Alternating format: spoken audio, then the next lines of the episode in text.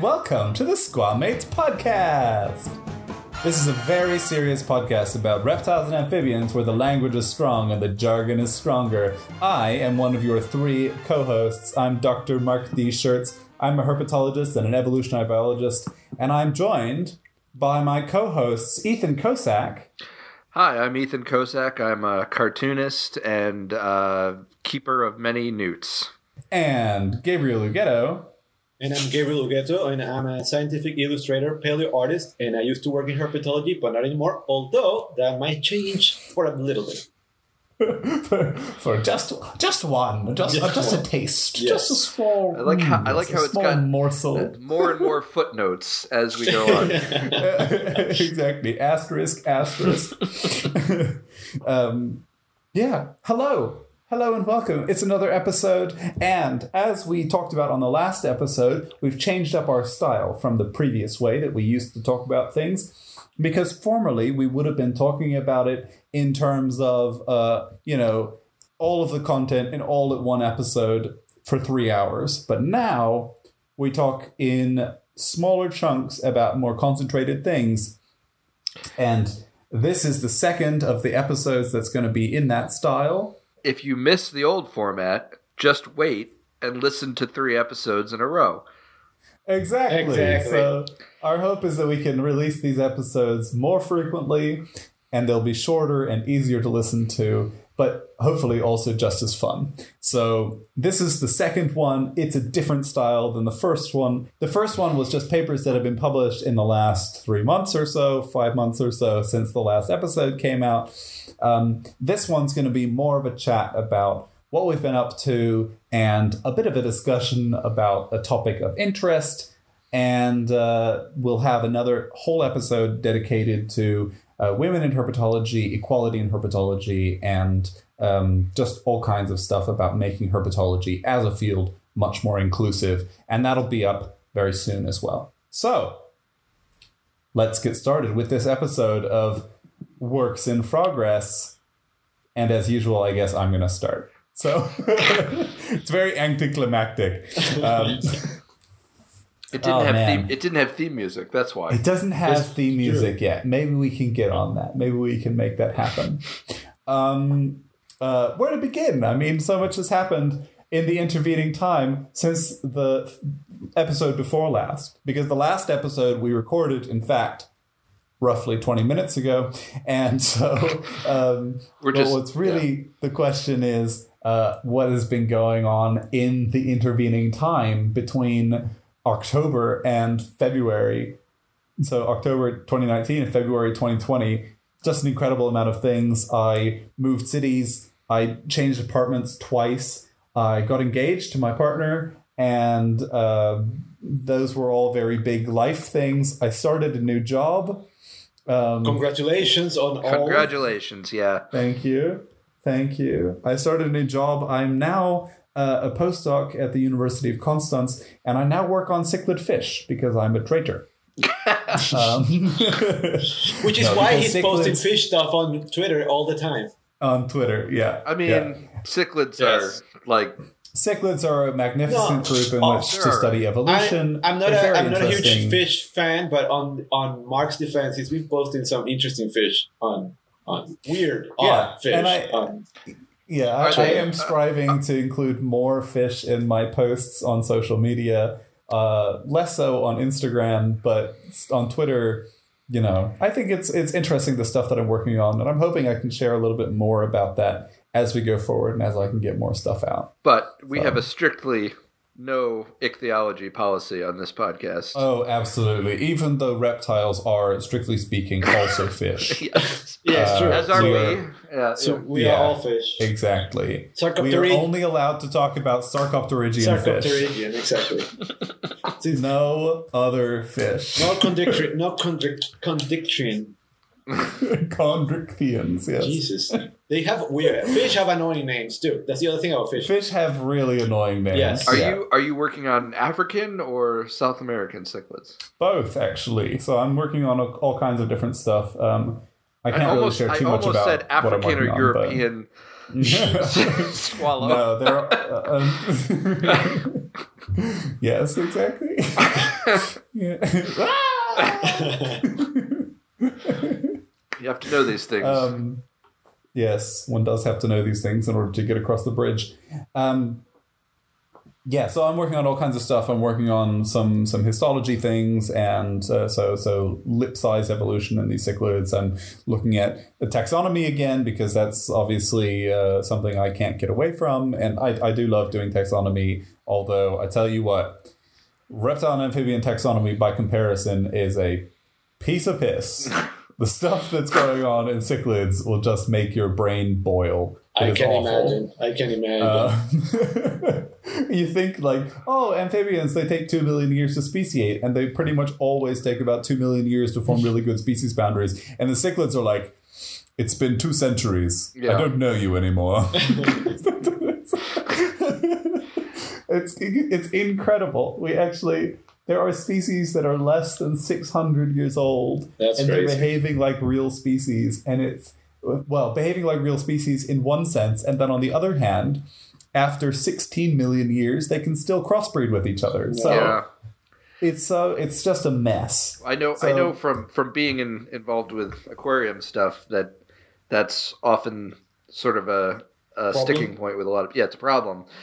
Uh, I'm thinking, you know, like uh, what's the Mbuna African cichlids? There's Mbuna, about yeah. there are many of them, and they all Hundreds of with each other. species, and they can all cross. Yeah, Yeah, and they don't just cross within the Mbuna, within these these rock dwelling cichlids. They also cross with some of the pelagic cichlids and all kinds of different. Like it's so weird. it's bananas. So- yeah, Cichlids are crazy, but these are not herps, and so although they have scales, their scales are not homologous with reptile scales, and we should not talk about them in too much detail. More on that in future episodes of of work or future installments of the works in fragment progress section of this show.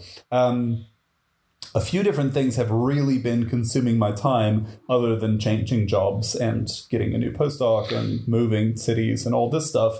Um, I've been working really hard together with a few different other people, actually, a few dozen other people, on a book. It's a collaborative effort with lots and lots of researchers working in Madagascar, and I can't really say more about it now, although I would love to. It's extremely exciting for me. Um, I'm getting to helm quite a lot of sections of this book, which is really exciting and is sort of setting me up for other things that I'll talk about later on, maybe. Um, but yeah, that has consumed an astounding amount of my time.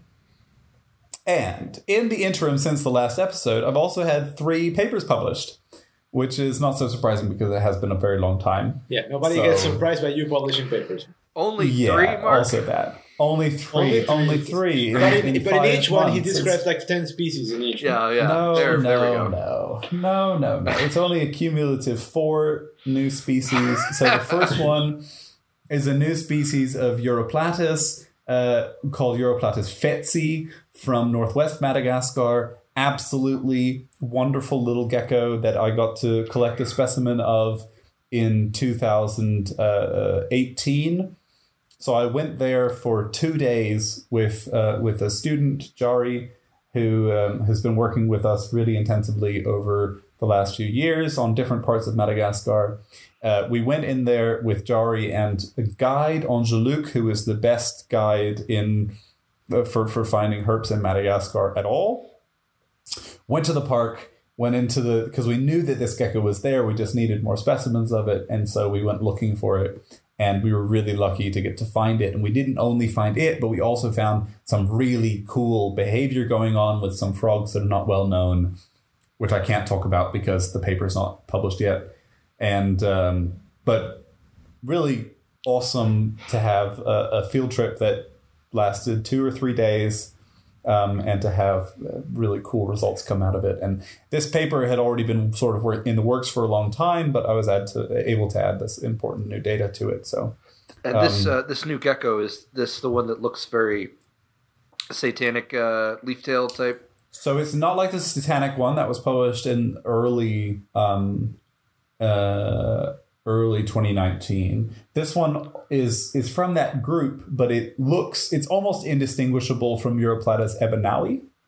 Yeah, with the little So Ebenaui are the spear-tailed geckos or spear, spear point leaf-tailed geckos.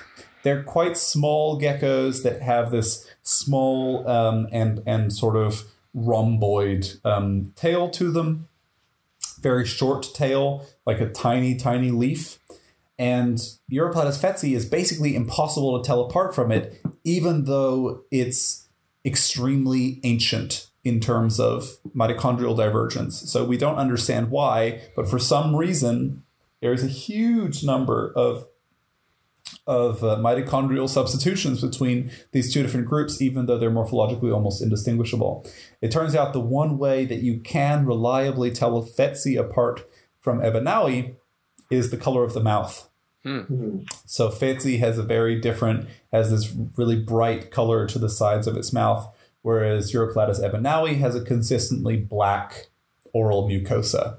Um, and so if you can get them to, to open their mouths, and they do do that as a threat display, then you can tell them apart, which is really useful.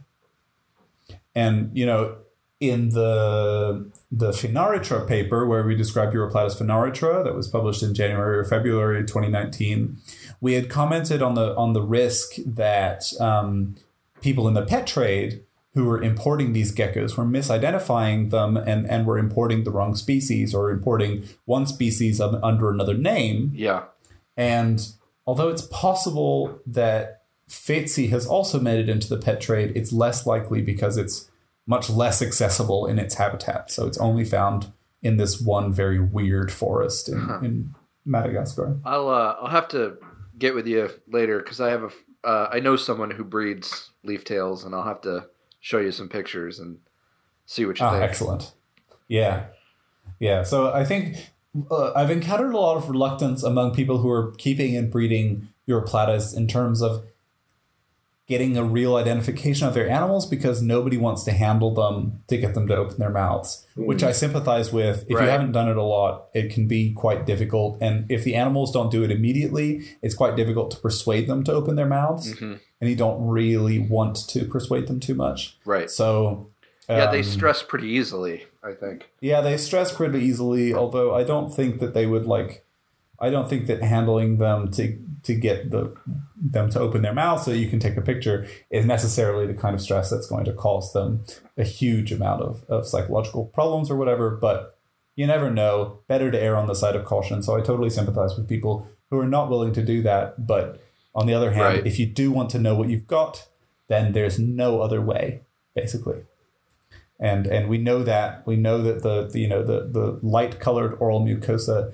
is a clear signifier of one of two different species. And until you've checked the color of the mouth you can't know if you've got one of those two species or one of the other dark mouth So there are no differences in lepidosis. yeah no there are basically no i mean these things have tiny granule scales and counting the scales is a nightmare we I, mean, know very we well. can- I know very well. Yes, exactly. So uh, even we would get a hugely variable number counting along a line doing the same thing. I mean, we often look at the supralabial scales because they're much more consistent, but even those are not really super reliable in these geckos. So the number of, of scansors under the fourth toe tends to be quite useful, but then, you know, you wind up always having to count scansors on the toes which is more difficult than looking at the mouth, and the mouth is an instant sign of what animal you're looking at. So um, it's very convenient that it's 100% diagnostic, but unfortunately, it's it's less accessible to people who are casually keeping them in the trade. So I understand the the conflict here. Yeah. It's difficult. Yeah. So um, those were the the two papers, and then uh, very recently we had this paper finally published. Finally published, where we describe three new species of Calumma, these these chameleons from Madagascar, um, small-bodied chameleons with flappy noses, and um, this paper was was helmed by um, my colleague Dr. David Prötzel, who was doing his PhD alongside me in the um, in in Frank Glaw's group at the uh, Zoological State Collection of Bavaria in Munich. And basically, we've described three new species of chameleons and revalidated another name, which is uh, really big progress on these things. So until now, it's been basically impossible for anybody to tell apart what they've got, and everyone's just been calling everything Nasutum, even if it's not Nasutum. And we revised these things, and it turns out that the name Calumma Nasutum, which is very well established, only applies to relatively rare chameleons, of which there's one population in eastern Madagascar and one population in the far north, and we haven't ever found them in between. And pretty much everything we've been calling Calumma nasutum in, in scare quotes uh, is in fact Calumma radamanus or Calumma CF radamanus. So it turns out radamanus itself is a complex, which is a pain in the ass. Um, but the way that the taxonomy got sorted out, we basically said, okay, well, at least we can say Calumma radamanus is this very widespread thing, and Nasutum is much rarer. So Nasutum has a disjunct uh, distribution, but is that is that disjunct distribution relictual or is it like something that is product product of something recent, human? We have no idea. Um, it might be just a failure to sample the two, the like the in between area. It's possible that they used to be in forest that's completely gone. Mm-hmm. Um, uh, right now, I think the main issue in the way is that we don't have good data from um, places like Zahamena, which would have been a direct uh, uh, uh, interjoiner between these things. And maybe once we've done a better job of sampling up these rainforest areas, we'll have a better idea of the actual distribution of that species. And it might also be super widespread and actually found in between all these areas Okay. but at least right now it seems pretty clear that this thing is much less common than Radamanus, which is until now has always been called uh, Nasutum, and until now Radamanus was a was a synonym of Nasutum as well. So you resurrected the name. we resurrected that one, and then we described three new species, and also um, improved the understanding of Calumma fallax, which was a another existing name. So we now know where it's found, and the three new species are called Calumma emelinae, Calumma ratnasariae, and Calumma tjiasmantoi. Uh, and the reason they have these relatively difficult person dedicated names is that we sold the names uh, for not very much money um, to help to fund research in Madagascar, collection stuff in Madagascar. That's very good. And, I hate um, patronyms, but okay. Yeah, it was unfortunately necessary, and I would have liked to see a lot more money for the names going because these are really special animals. Um, Calumma ratnasariae, I collected the holotype of in northwestern Madagascar. A beautiful chameleon. It's like a rainbow in color when the males are really excited, and um, yeah, you know, it's it's difficult to remember that name and how to spell. Tjiasmantoi is spelled T J I A S M A N T O I.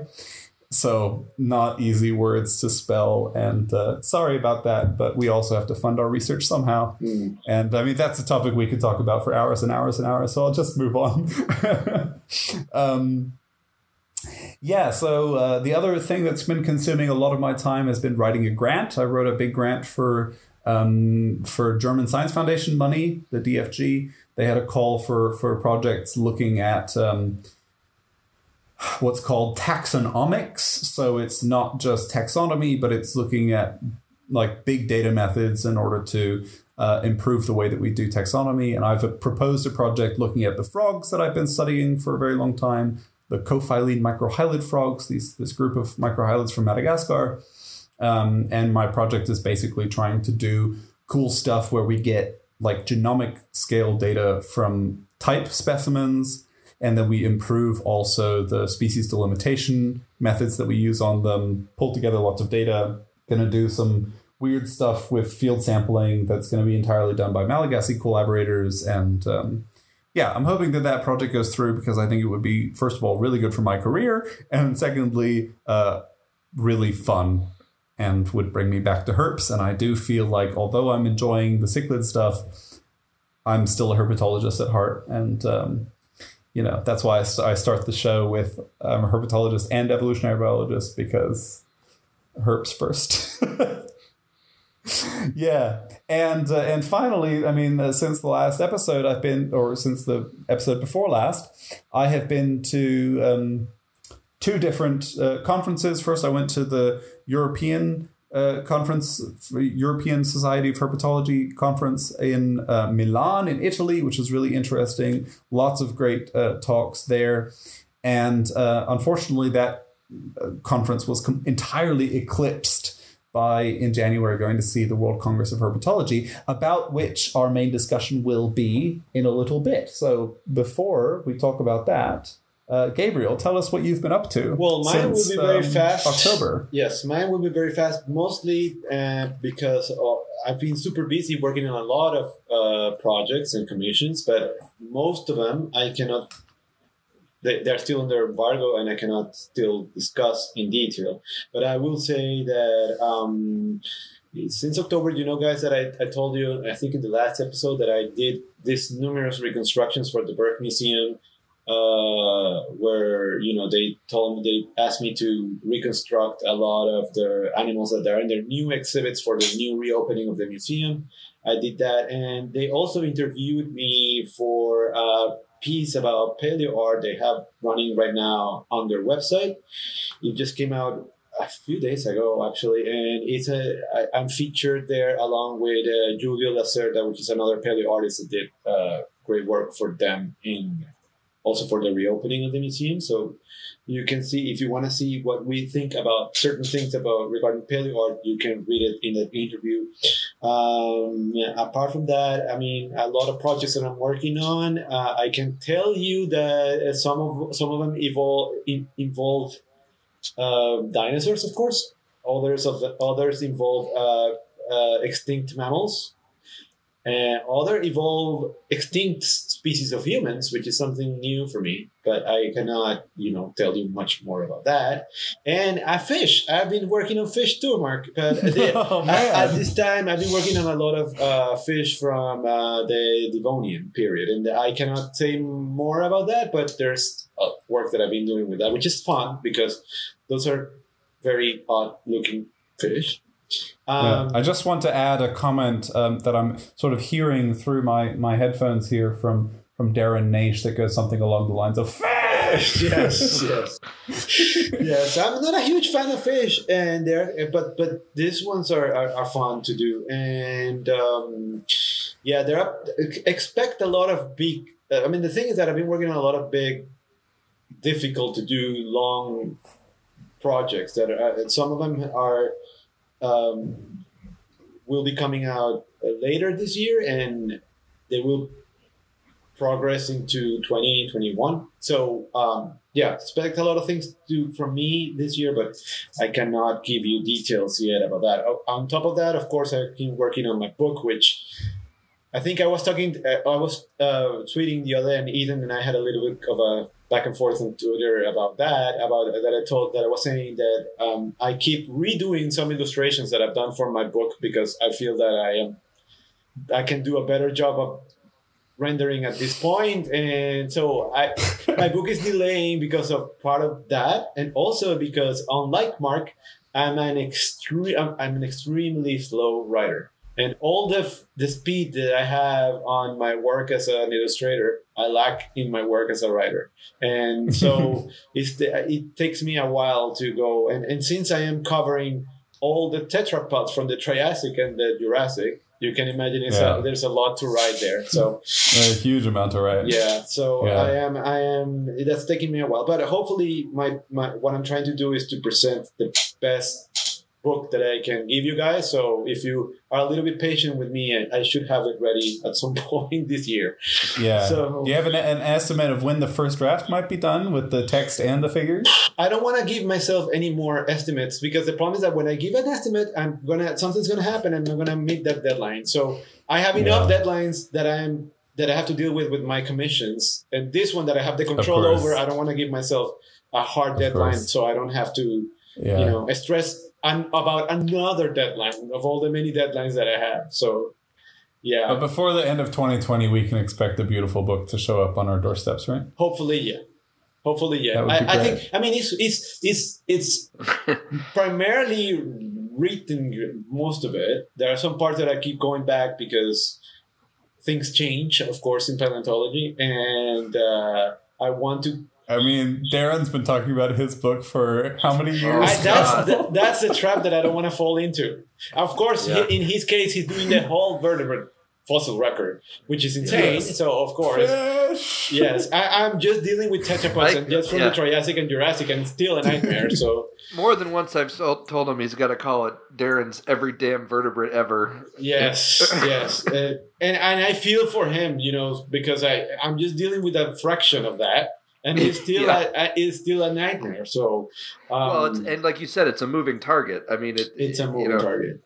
And, and, you know, and, and it's funny because when Mark and I have dealt with this before, because we we've talked, you know, about about doing books about extant reptiles and amphibians, and even that is a moving target, but it's nowhere Right. near how much of a moving target dealing with extinct taxa is. Primarily because phylogeny tends to not be as well established, so there's a lot of conflicting Yes. evidence that move things wildly. Right. And so so it's a, it's a little bit annoying and but um and, and on top of that uh, my own um I think my own intricate or intricacies as a as an artist that you know I feel like oh, maybe I can do this better again so I let me redo that piece again or, or maybe I can a- just do yeah That's a It's a- trap. it's a trap I mean, It is a trap. it is I- a trap I but I fall also, dangerous, dangerous game. it is a trap but I also want to make sure that I present the best product that I can sure, So, sure, yeah, yeah. Yeah, so that yeah, and I mean the the drafts that you've shown, you know these these page layouts that you've shown already look absolutely stunning. So, I I, I imagine the more time you invest in it, the more the whole book actually looks at like that quality. And thank you. I Yeah. hope I hope that I can do a good job, and I'm trying to, you know, I'm trying to. From a- from a design perspective, how are you putting it together? Like the I know the individual images are basically being drawn in Photoshop, right? yes, I well, I've done some pieces in in uh, in Procreate too, but most of them are done in Photoshop. But I'm I'm I'm designing everything in uh, InDesign. In Mm-hmm. Okay, Adobe so in InDesign. you then use um, and and with the vector illustrations, are you doing those in Photoshop as well? Like the the trees that you're using to join them together? Or are you putting things together in Illustrator and then bringing that into InDesign? Well, originally I was doing I was using Illustrator. Actually, I wasn't using Illustrator because I'm I've I've not used Illustrator in a while. I found that for me, um, Affinity Designer works really well, and I'm really happy with that. And if I can leave Adobe and find something that works better, I definitely will. So I, I've been using a, uh, Affinity Designer, and it works really well for that. But more recently, for uh, time I, I hate jumping from one program to another to another, you know, because I will have to jump from to do the trees, the cladograms that I have. I will have to jump from uh, Photoshop for like arrange the illustrations to Illustrator to do the vector part, and then to um, InDesign where I do InDesign, it. So. I did. I, I'm I've been doing a lot of the trees directly in Photoshop because it's it's it. I don't want to jump from one and thing to ultimately, as long as you're exporting it at a high enough resolution, it doesn't actually matter. Exactly. It's not like I'm gonna print the trees at, at the building size. So uh, Exactly. I, I don't exactly. need that. So yeah. So what about you, Ethan? What have you been doing? Okay, uh, so I thought I'd start with uh, giving a uh, a state of the Newt room address, I think this is a great idea. just Everybody talk about- wants to know what's happening in the new room. Yeah, so um, we're heading into the breeding season for a lot of stuff.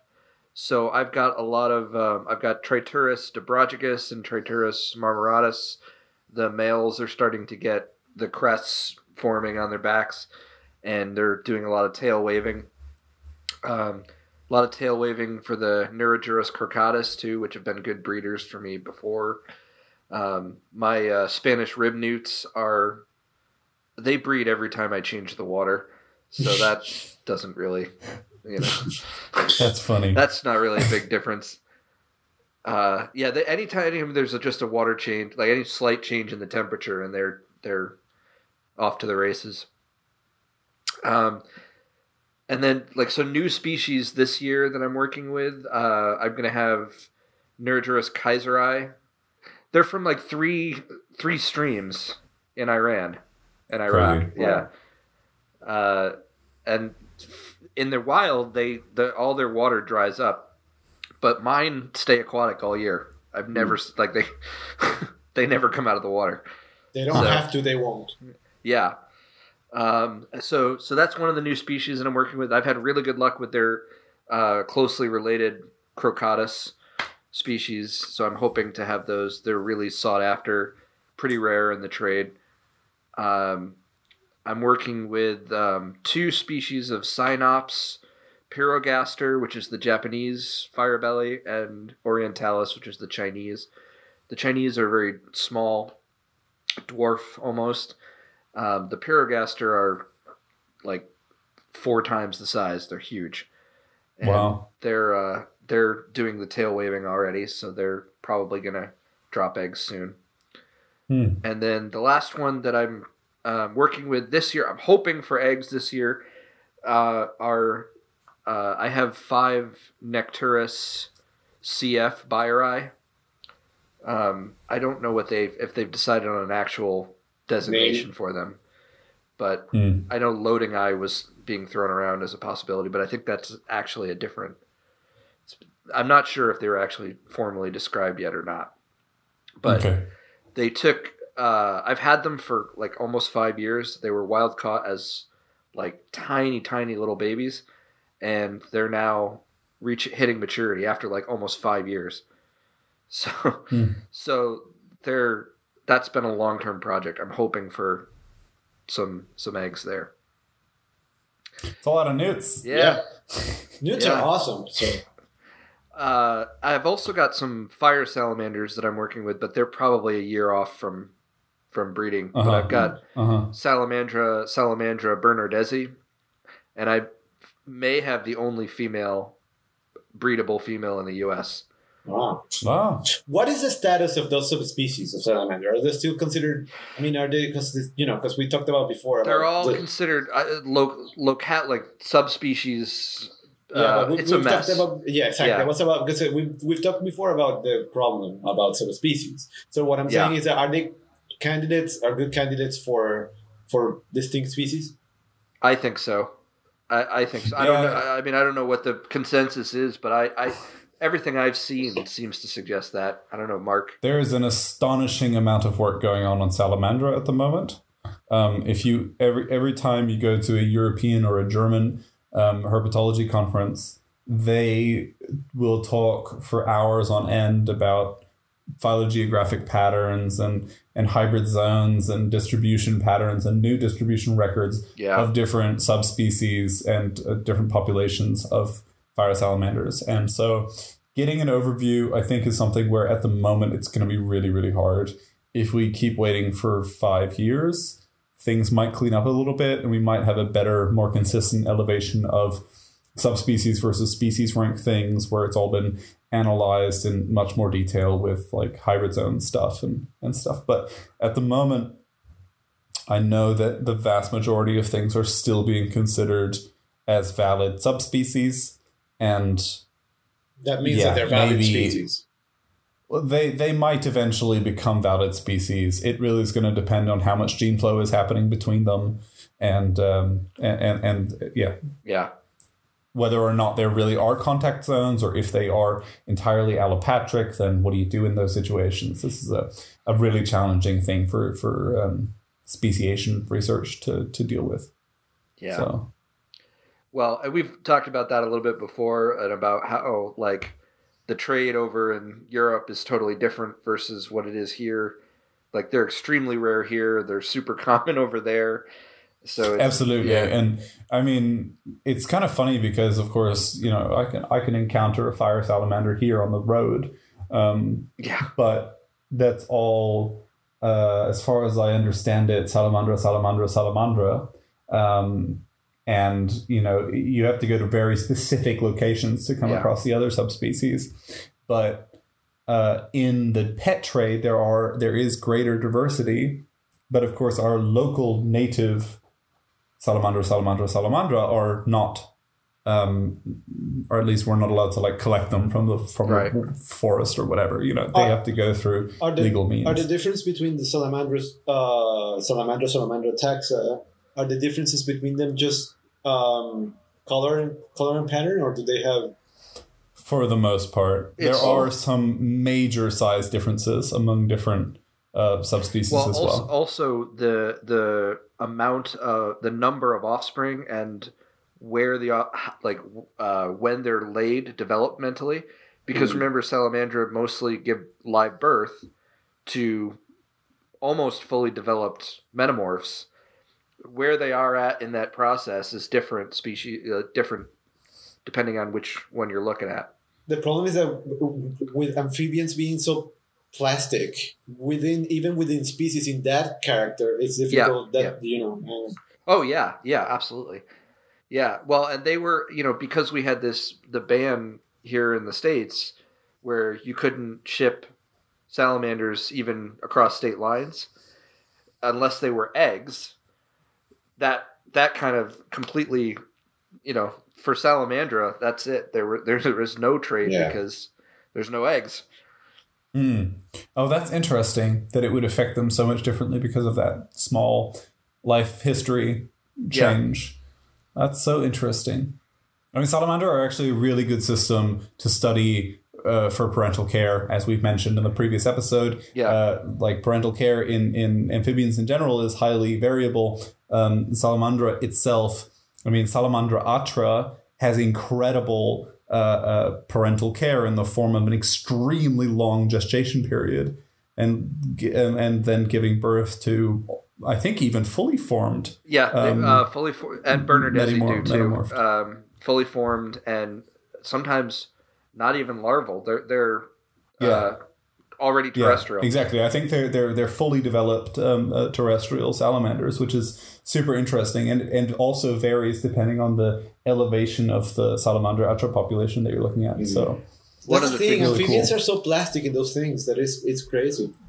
The thing Yeah. that's interesting with with that, like in terms of captive care that I've have found so far is that like they're terrible swimmers. So so you you need to provide them with enough water to to do the deed to, to lay the the larva, but mhm. not, not, enough. What? Not, not so much that they drown. yeah. hmm hmm I mean, they do tend to, you know, they, they go give birth in and around these um, very shallow flowing streams, right? Yeah. And, and even if the water is fo- flowing quite quickly, the adults are not swept away, right? Right. It's, it's, well, they um, kind of do this. Th- They back in. They kind of do this sort of like, sort of back Uh-huh. up into the water, and beep, yeah, beep, beep, Yep. beep. yeah. They're not the br- you know. I mean, I it, they're not great at at swimming. so- Again, we always say that you know some salamanders. How did they make? How some amphibians? Yeah. in general, How Yeah. have you made it this far? yeah, Yeah, yeah. that is the that is the absolute truth. So, uh, so I'm hoping for. I think it looks like it's going to be a really good year as far as the uh, the newts go, the salamanders go. Uh, I'm going to be doing several reptile shows, so that'll be fun. Um, I had uh, Believe It or Snot came out. I think I mentioned that before. Yeah, if you didn't, yeah. we definitely did in the last Yeah. episode, I think. So yeah, yeah. Uh, yeah. And I relaunched my Patreon during the break, so that's which kind of users listeners can go find at patreon.com slash black mud puppy.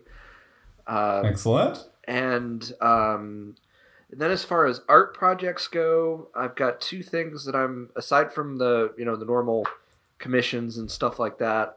I am trying to put together a pitch document and have been for a while for a uh, adapt a graphic novel adaptation of War with the Newts by Mhm. Capek, uh, Karel Capek, the the coiner of the word robot. Uh, and uh, it's a very it's a classic science fiction story. The original Czech version is in the public domain, so uh, I have to actually find someone. One of the things I'm work, looking to do is find someone to do a new translation for me Mm. because then I'm covered under the public domain uh, side of things. So that's Hmm. uh, something that I've been working on putting together. And uh, the other thing is a really early days, but a, a piece that I want to do. It's based on a piece I had already done uh, about an early aquarist uh, named Jeanne Villepreux-Power. I'm probably saying that wrong. It was French, uh, but she's she was uh, she worked in the 1830s. She was known by even by Sir Richard Owen Hmm. as this uh, amazing scientist. She worked with Argonauts. Uh, Surprising coming from him. Yeah, I know, but uh, she was she was amazing. She she was the person who essentially figured out, who determined that uh, that Argonauts build their own shells. They don't Mm. uh, they don't Mhm. acquire them like like hermit crabs and she did that with designing all these experiments uh, putting uh, uh, building aquariums these aquariums actually were in the ocean though they, they were in situ that she would go and get from Hmm. the, the, the ocean all of her research was destroyed in a shipwreck Oh no. so she uh, was kind of lost to history but um, it's something that i that's a that's sort of a passion project for me that's something i want to work on uh, Really cool. so Interesting. Well, on the topic of these uh, of of uh, graphic novels like that, I, I saw at uh, the World Congress that there's a book about Joan Proctor, who we of course talked about on a previous episode, uh, a children's book. So it's illustrated, beautifully illustrated, and uh, it seems to tell the story of her life and her role at the Zoological Society and the Zoological um, uh, um, or London Zoo, of course. That's really Um, cool. So Yeah, yeah, it's really cool. I will if I can find it on um, yeah on Amazon or whatever. I'll add it to the show notes, and you can check it out. And definitely um, looks like a great thing for setting herpetological role models for for young kids and especially for young girls. So. Yeah, all that stuff is, I think, so important. I think graphic novels and, and um, illustration is such a great way to communicate enthusiasm to, to young people. uh, you know just to go back i don't not to monopolize the time but as far as talking about um, the war with the newts it's i'm attracted to this project because it's about newts but it's also this amazing story about uh, an anti-fascist sort of work Hmm. uh, Capek was writing this in the 30s, and if it tells you anything, he he the, the Nazis when they invaded Prague, he was the first person that they came to. He had already died a few months before, which I think, retros- in retrospect, he would have loved. But if you like things like like Vonnegut, it's that sort of darkly funny science fiction uh, genre. It's it's really good. If if you read it now, it feels like it could have been written yesterday, which is scary. But Which is scary. It's. Yeah, that is scary. uh, the, Well, I'm gonna wait for the graphic novel to come out. If I'm honest, sounds great. And if it's illustrated by Ethan, you know it's gonna be great. uh, it, it will be. the- it will the- be. I be, always enjoy punchy comics. Yes. yes, yeah. Me too. superb.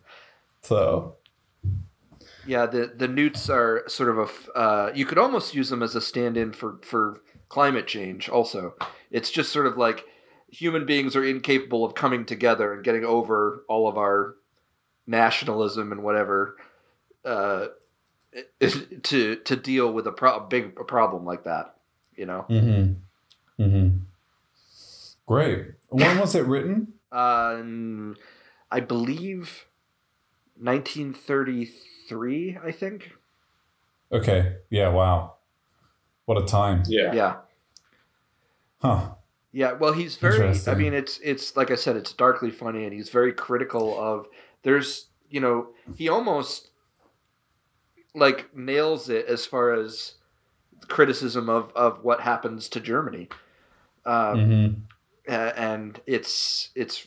I can't recommend it enough. It's great, and And and uh, what is the relevance of newts to the So- story? So they find this race of newts uh, living in the in the uh, in in the Indonesian waters, and they are um, there's supposed to be Andrias scheuchzeri, the uh, Oh, the famous you know cryptobranchid salamanders. uh-huh. Um, but they're this race of you know bipedal newts. They learn, they gain the ability to talk.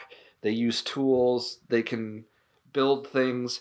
Humanity pretty much immediately puts them to use as slave labor, and ultimately they end up revolting and, uh, you know, subjugating humanity. But the actual war is only covered in a few pages at the end of the book. It's it's really about the lead up to that Hmm. uh, and it's it's uh, it's awesome, and it would be a great opportunity. It sounds like it would be a fun, fun Yeah. graphic novel. Yeah. yeah, Excellent. Well, I hope you can get it uh, off the ground and, and, and yeah. It may Yeah. end up be having to be a uh, you know a Kickstarter type of a deal. I'm not sure yet exactly what you know because there's not a lot of call. There's not a lot of interest in in public domain. You know, uh, works from that era, but it's a classic. It deserves, yeah, you know, a good yeah, and I think that uh, you can add a huge amount of value by adding, you know, your twist, your unique uh, um, uh, take on it, and also your art style. I mean, everybody enjoys your art style. I feel like I was born to um, do that that one. So Yeah. you know. true. yeah. Super. All right, guys, shall we move on to Yeah. the main subject of the episode, which is actually discussion of, uh, The well, World Congress. the World Congress. Let's talk about the World Congress of Herpetology. not that And see- crap Congress see- we have here in the U.S. Just the, there are a few congresses in the U.S. I wouldn't say most of them are crap. I'm sure some of them are crap some of the time. I mean, uh, the big one, the United States Congress. Com- yeah, he was That's- talking about oh, political. that yeah. the U.S. Congress. Ah, yeah, not Yes, of that one herpetology. is a fundamental disaster. yeah. No, the World Congress of Herpetology is a much, much better organization uh, Good. in, in pretty much every way. So, yeah, on the 5th of January 2020, around 800 to 900 herpetologists from all over the world, except mostly most of Africa, assembled in Dunedin on the east coast of the South Island of New Zealand, which was great. It was pretty much equally far away for the vast majority of herpetologists. so it was extremely inconvenient to get to. I traveled for over 30 hours to get there, Yikes. and my journey was by far not the longest. I heard some people who, who traveled from the middle of nowhere in Arizona and had to go a really, really long way um, because they went the wrong way around the earth, essentially. Jesus. And uh, uh, yeah, when I was there, it was really interesting because I realized that um, New Zealand is almost exactly so. The points on New Zealand are antipodes with Portugal. So while I was there, I realized that the South Pole was substantially closer to Germany than Dunedin is because it's basically impossible to get further away on the planet than getting to South Island of New Zealand, which was a pretty shocking thing for me, a person who does not very much enjoy flying.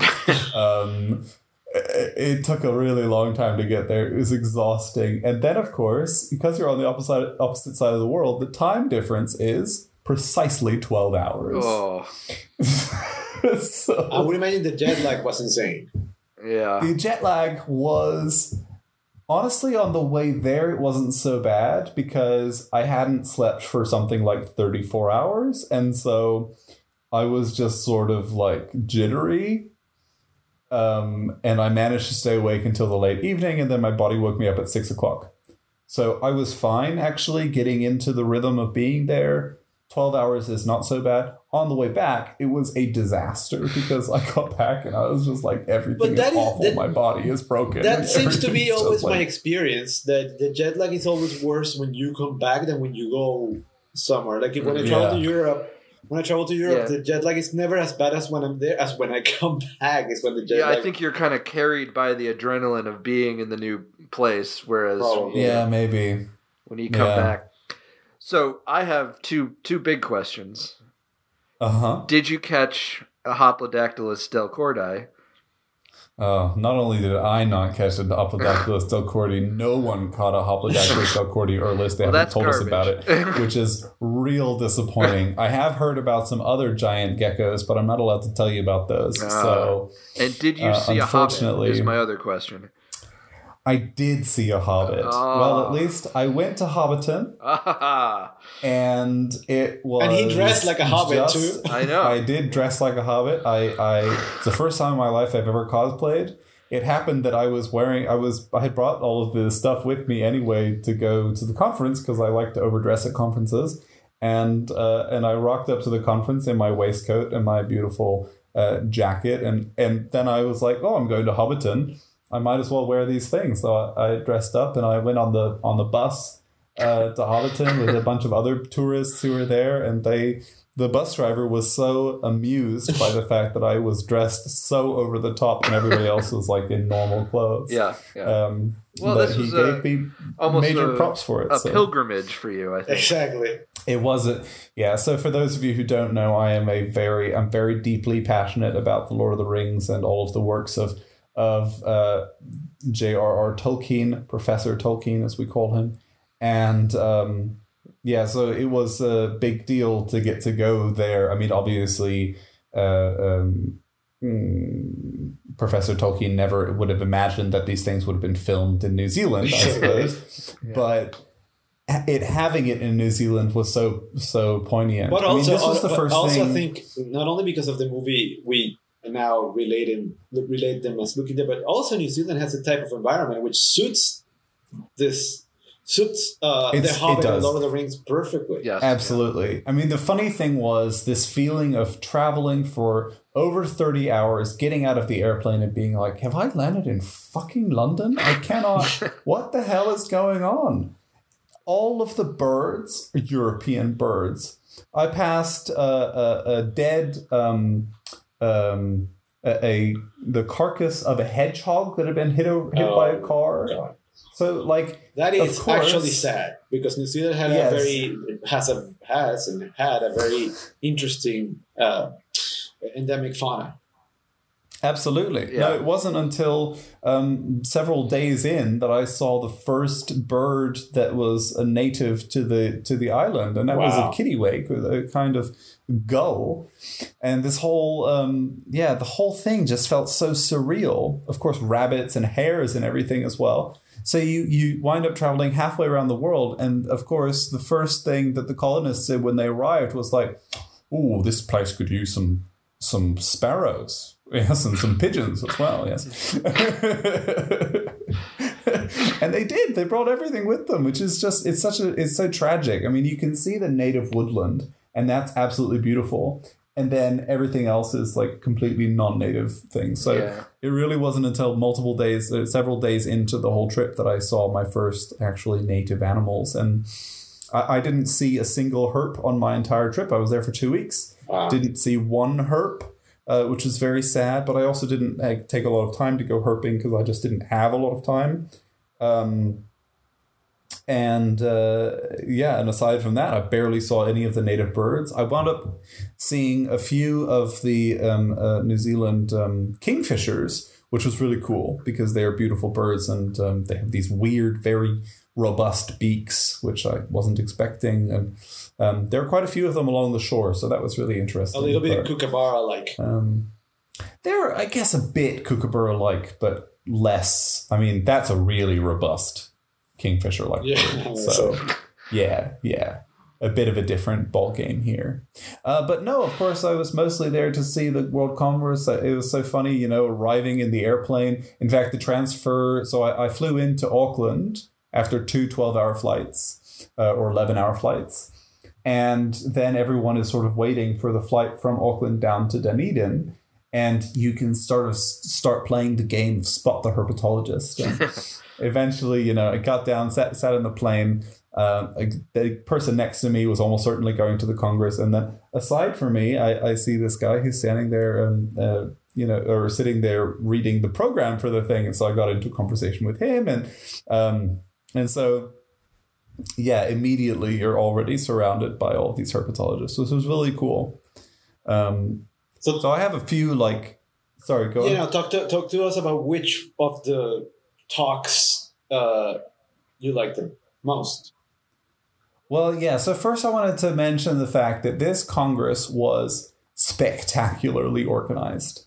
So they had hired a company that basically does this professionally, and they had put together. I mean, so there were 900 delegates or so, 800 or 900 delegates, and many of them were giving more than one talk. So I gave two talks myself. Uh, uh, Angelica Crottini, one of my main collaborators, she gave three talks, and because of that, the the schedule had more talks in it than there were delegates. So they had managed to do this incredible job of organizing all these different things. Unfortunately, the the stretch to walk between the different buildings meant that you almost always arrived late if you had to change buildings in between talks. Um, and they hadn't done that thing that some other conferences, like the Evolution Congress in 2018, which is in Montpellier, they had planned in two to three minutes for you to change venue in between talks. So your talk was 12 minutes, and then you had three minutes for questioning, and then you had like four minutes to change ven- change room or something, or five minutes to change room. So you wind up with these 20 minute slots, of which only 12 minutes is, is a talk, but you still have time to get to the next room without this awkward, um, These are really like rapid. always arriving late. These are really rapid fire. Yeah, these were really short talks. And I was lucky because I was organizing or I was co-organizing one of our the symposia, and so I was able to arrange it so that one of my talks was a 30-minute talk. Um, but yeah, all of these talks were really short except for the keynotes. And there were two keynotes a day Wow. for this five-day conference. So there's a lot of keynote talks. Um, but they were absolutely great. So I wanted to talk uh, about three of these keynote talks in particular that really um, blew me away. The first was by Philippe Kok, who's been working on Sky Islands in um, in Central or in South America, and the stuff that he was doing on these mountains, the way that he's told the story was super super cool. So um, they've been studying the densities of these of these frogs on top of these mountains, Tepuis. and some Tepuis, of they're the, called tepuis. the the tepuis, yes, um, they're table mountains, right? So Yeah. um, the density of frogs on top of these tepuis is absolutely astronomical. So they have huge, huge, huge densities of frogs, but the frogs are all super sessile. And I mean, he was telling some pretty crazy stories about those trips I'm sure. so um, then there was also an amazing um, keynote speech by Jody Rowley, who, of course, I think we've talked about on the podcast before. Um, I'd really like to get her on as a guest sometime. Yeah. she's just so much fun, and and her talk is so was so enthusiastic and so engaging, and I mean, she's obviously been talking about this with a lot of like as a lot of public outreach. Um, but she was talking about the success of Frog ID in Australia, told some really funny stories about people who, like, all of these people who keep recording insects and uploading it and then they're like sorry that's an insect. And then the, when the people are like oh we're going to take our recordings to someone who actually understands these frogs because you guys obviously have no idea what you're talking about which is so funny. So um, no, her talk was was really great. Um, she made it really personal too, talking about her father and, and stuff. So great, just just really good, and it was great to catch up with Jody as well. I, um, I met her for the first time in 2015 at the um, at the meeting in Kansas, and um, uh, no, it was really cool to hear all the stuff that she's doing and, and the incredible amount of work that's going into running Frog ID, which is really insane. Um, but I think for me, probably the best of the keynote talks was by um, Anna Carnaval. So she was talking about Atlantic forest frogs, and um, the talk was, in fact, so good that I, a little bit late, but I streamed the whole thing on Twitter through um, through Periscope, and that's still on my Twitter feed. So if you go scroll through a little bit, you can go and, and watch her talk. And she was just so engaging and so funny. um, in the way that she was talking about these we, um, uh, these frogs and the things that they had learned and some of the mistakes that they made along the way and trying to understand them. And um, yeah, no, it was really cool. Okay, then I just wanted to highlight some other really great talks that I heard. Um, Mark Wilkinson of the NHM talked about uh, some forthcoming caecilian genomes, Oh. which was really cool. And the possibly the coolest thing about the caecilian genomes was that they seem to be of incredibly high quality. So uh, not only can we look forward to getting some caecilian genomes in the near future, those caecilian genomes should also be of pretty stellar uh, Quality. quality. So That would be Yeah. very interesting. The first genome from a caecilian. Cool. Yeah. And then cool. um, uh, Emma Sherratt, of course, talked about microcephaly in the um, sea snakes, as we have talked about many times in the past on the show. Her research is just so, so cool, and it was great to get to catch up with her. We're moving our own collaboration a little bit along right now, which is also good. And um, but she's just doing such cool stuff. And they the microcephaly is is bonkers. So she's been trying to better understand the way that those skulls are um, developing and why they're so much smaller and what's actually changing about the ratios and basically stuff that I've mentioned before. But um, just cool to see her talking about it in, per- in person. And and then I, I imagine a lot of talks that you cannot really discuss with us. Yeah, so there are a bunch of talks where either I'm not sure if I'm allowed to talk about them on the podcast or uh, I'm definitely not allowed to talk about them on the podcast. I mean, Those are the good ones, Um, guys. Those are the ones that we. Yeah. those are the good ones. I mean, Juan Daza talked about these albaner- albanerpetontids, um, which is really cool. So it's already been published that the uh, the chameleon fossil, the amber, the Burmite chameleon fossil, um, is in fact not a chameleon fossil, not the one that we talked about on the last episode, this skull thing, but the the amber embedded one um, from Myanmar turns out to not be a chameleon at all, but is in fact an albanerpetontid, which is this relatively obscure group that apparently went extinct only relatively recently in the Pleistocene, right? Um, and they're Yeah. really fascinating. So, so Juan Daza was talking about their relationships with other things, and um, especially possibly their relationship with caecilians, which would be really exciting and interesting if that turns out to be um, a verifiable conclusion. Looking So- forward to that. um, yeah, that was cool. Um, I wanted to talk also mention briefly Ian Brennan's talk. So Ian talked about varanids and and phylogeny of varanids and like things about their body size evolution and stuff. But mostly Ian's talk. Ian's a grad student. He's uh, finishing up his PhD, I think, and his talk was the most beautiful talk I have ever seen he has clearly spent days and hour, well, hours and definitely days and possibly weeks and months of his life just in Illustrator making these beautiful semi-abstracted uh, illustrations of all the different varanid species. And his whole thing he had even done a, a sort of abstracted illustration of Aaron Bauer himself. So it was so good. Um, his talk was just it was really well um, organized. I was one of the judges for lizard talks.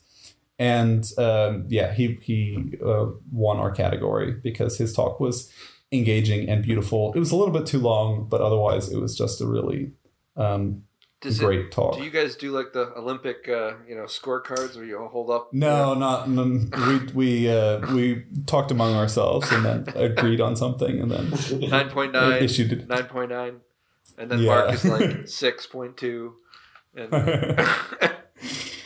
um, and for me, the big highlight of the of the whole congress was that I co-organized the symposium on uh. So. Um, as I've talked about many times in the past, I've worked very intensely on Madagascar microhylids, and so um, at the Evolution Congress in Montpellier, I had sat down with uh, Rafael de Sa, uh, Joao Tonini, Angelica Crottini, and um, Marta Vidal Garcia and all five of us work on. I think it's five. Uh, work on um, microhylids in various different ways. So uh, Marta works on them in Australia, works on their functional morph- morphology and also their um, uh, micro CT stuff. Uh, Angelica also works on the ones in Madagascar, and Rafael and Joao were working on the ones in Central and South America. And um, we decided at that thing that we should definitely put together a symposium on the um, microhylids because there are uh, so many different groups. It's a, a, family of frogs distributed across the world. It turns out that it's at the same rank as like as some of the other major ranks. So even though it's considered one family, it's like um, Afrobatrachia in terms of its level. Mm-hmm. So it's a really deep thing. It should probably be like Hyloidea, treated as a superfamily, and and uh, all of the subfamilies, of which there are, I think, uh, thirteen subfamilies, should be treated elevated to family yeah, level. Yeah, probably. So, it, should be, should, it should be so, microhyloidea. Yeah, it should be microhyloidea. And it's, it's actually been advanced a few times in the past in literature. So there's precedence for doing that. It just needs to happen at a systematic level. And so we thought, okay, it would be great if we can bring together all of the experts on different groups across the world, everyone who's been researching these frogs. We can get them to talk about what they're working on, and we can sort of work at a better integration of all of these different perspectives and move forward as sort of a, a consortium of people working on microhylids across the world.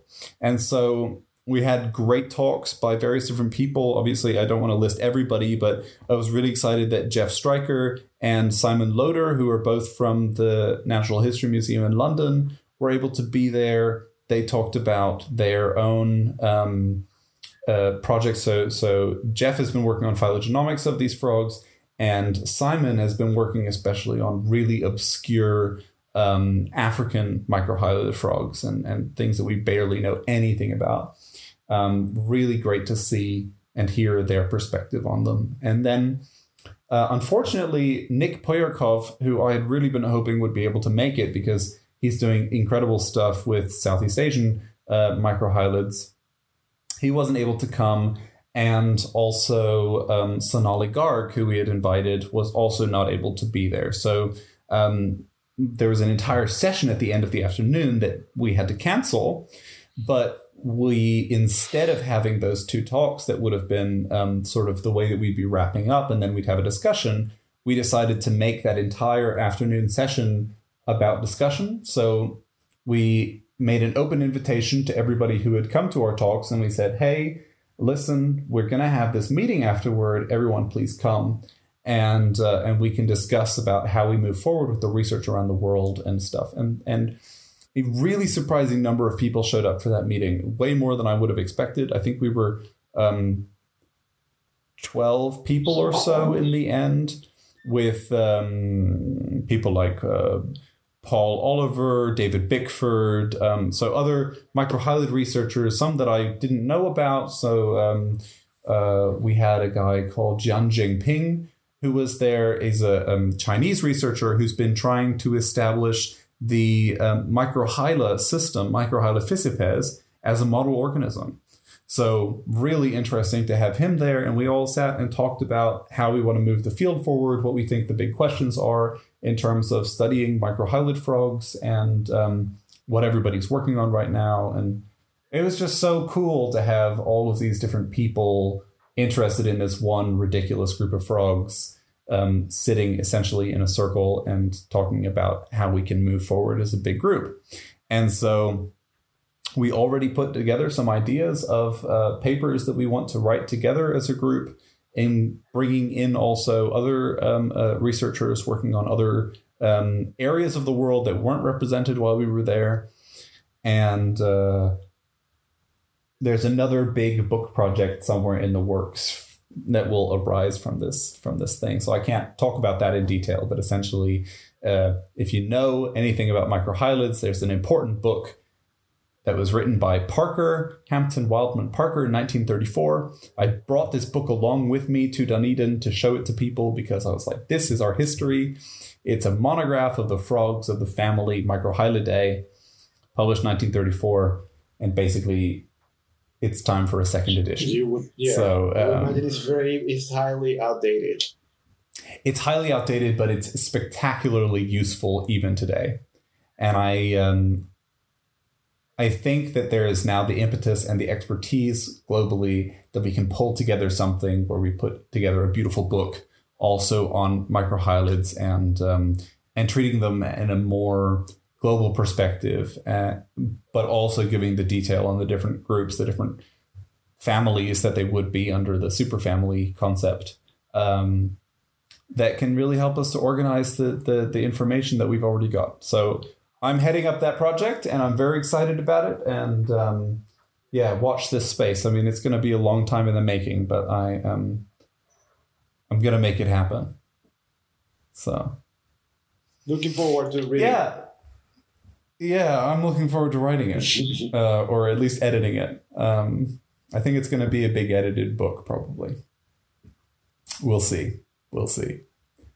But the Congress was amazing. It was so cool to hang out with so many different people. Um, in the next episode of the Squamates podcast, you'll get to hear an interview that I did um, with uh, a bunch of um, of researchers who put together a very very interesting data set on um, mm, sex biases or or sex ratios within uh, herpetological pu- publishing.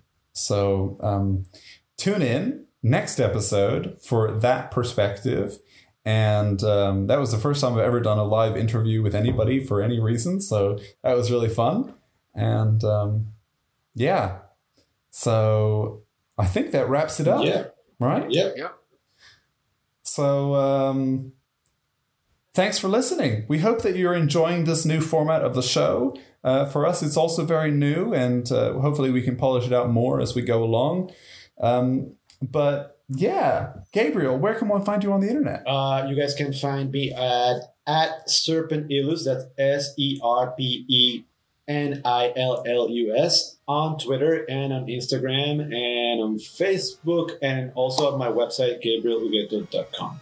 Great. And Ethan, where can one find you? Uh, I am uh, at Black Mud Puppy, just about everywhere Twitter, Instagram, Facebook, and uh, I also run the website newtist, N E W T I S T dot com.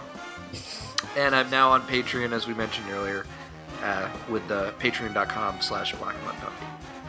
Excellent. You can follow me at Mark Scherz, M A R K S C H E R Z, on all of the social media except on Facebook, where you'll find me at MD Scherz because I'm stupid. And um, you can follow the podcast. Uh, You can go read our show notes at squamatespod.com. You can follow us on Twitter at squamatespod, on Facebook, squamatespod, Instagram, we're squamatespod. You can send us an email telling us feedback or asking us questions, squamatespod at gmail.com. And, as we like to say on the show, Hakuna Hakuna Squamata. Bye.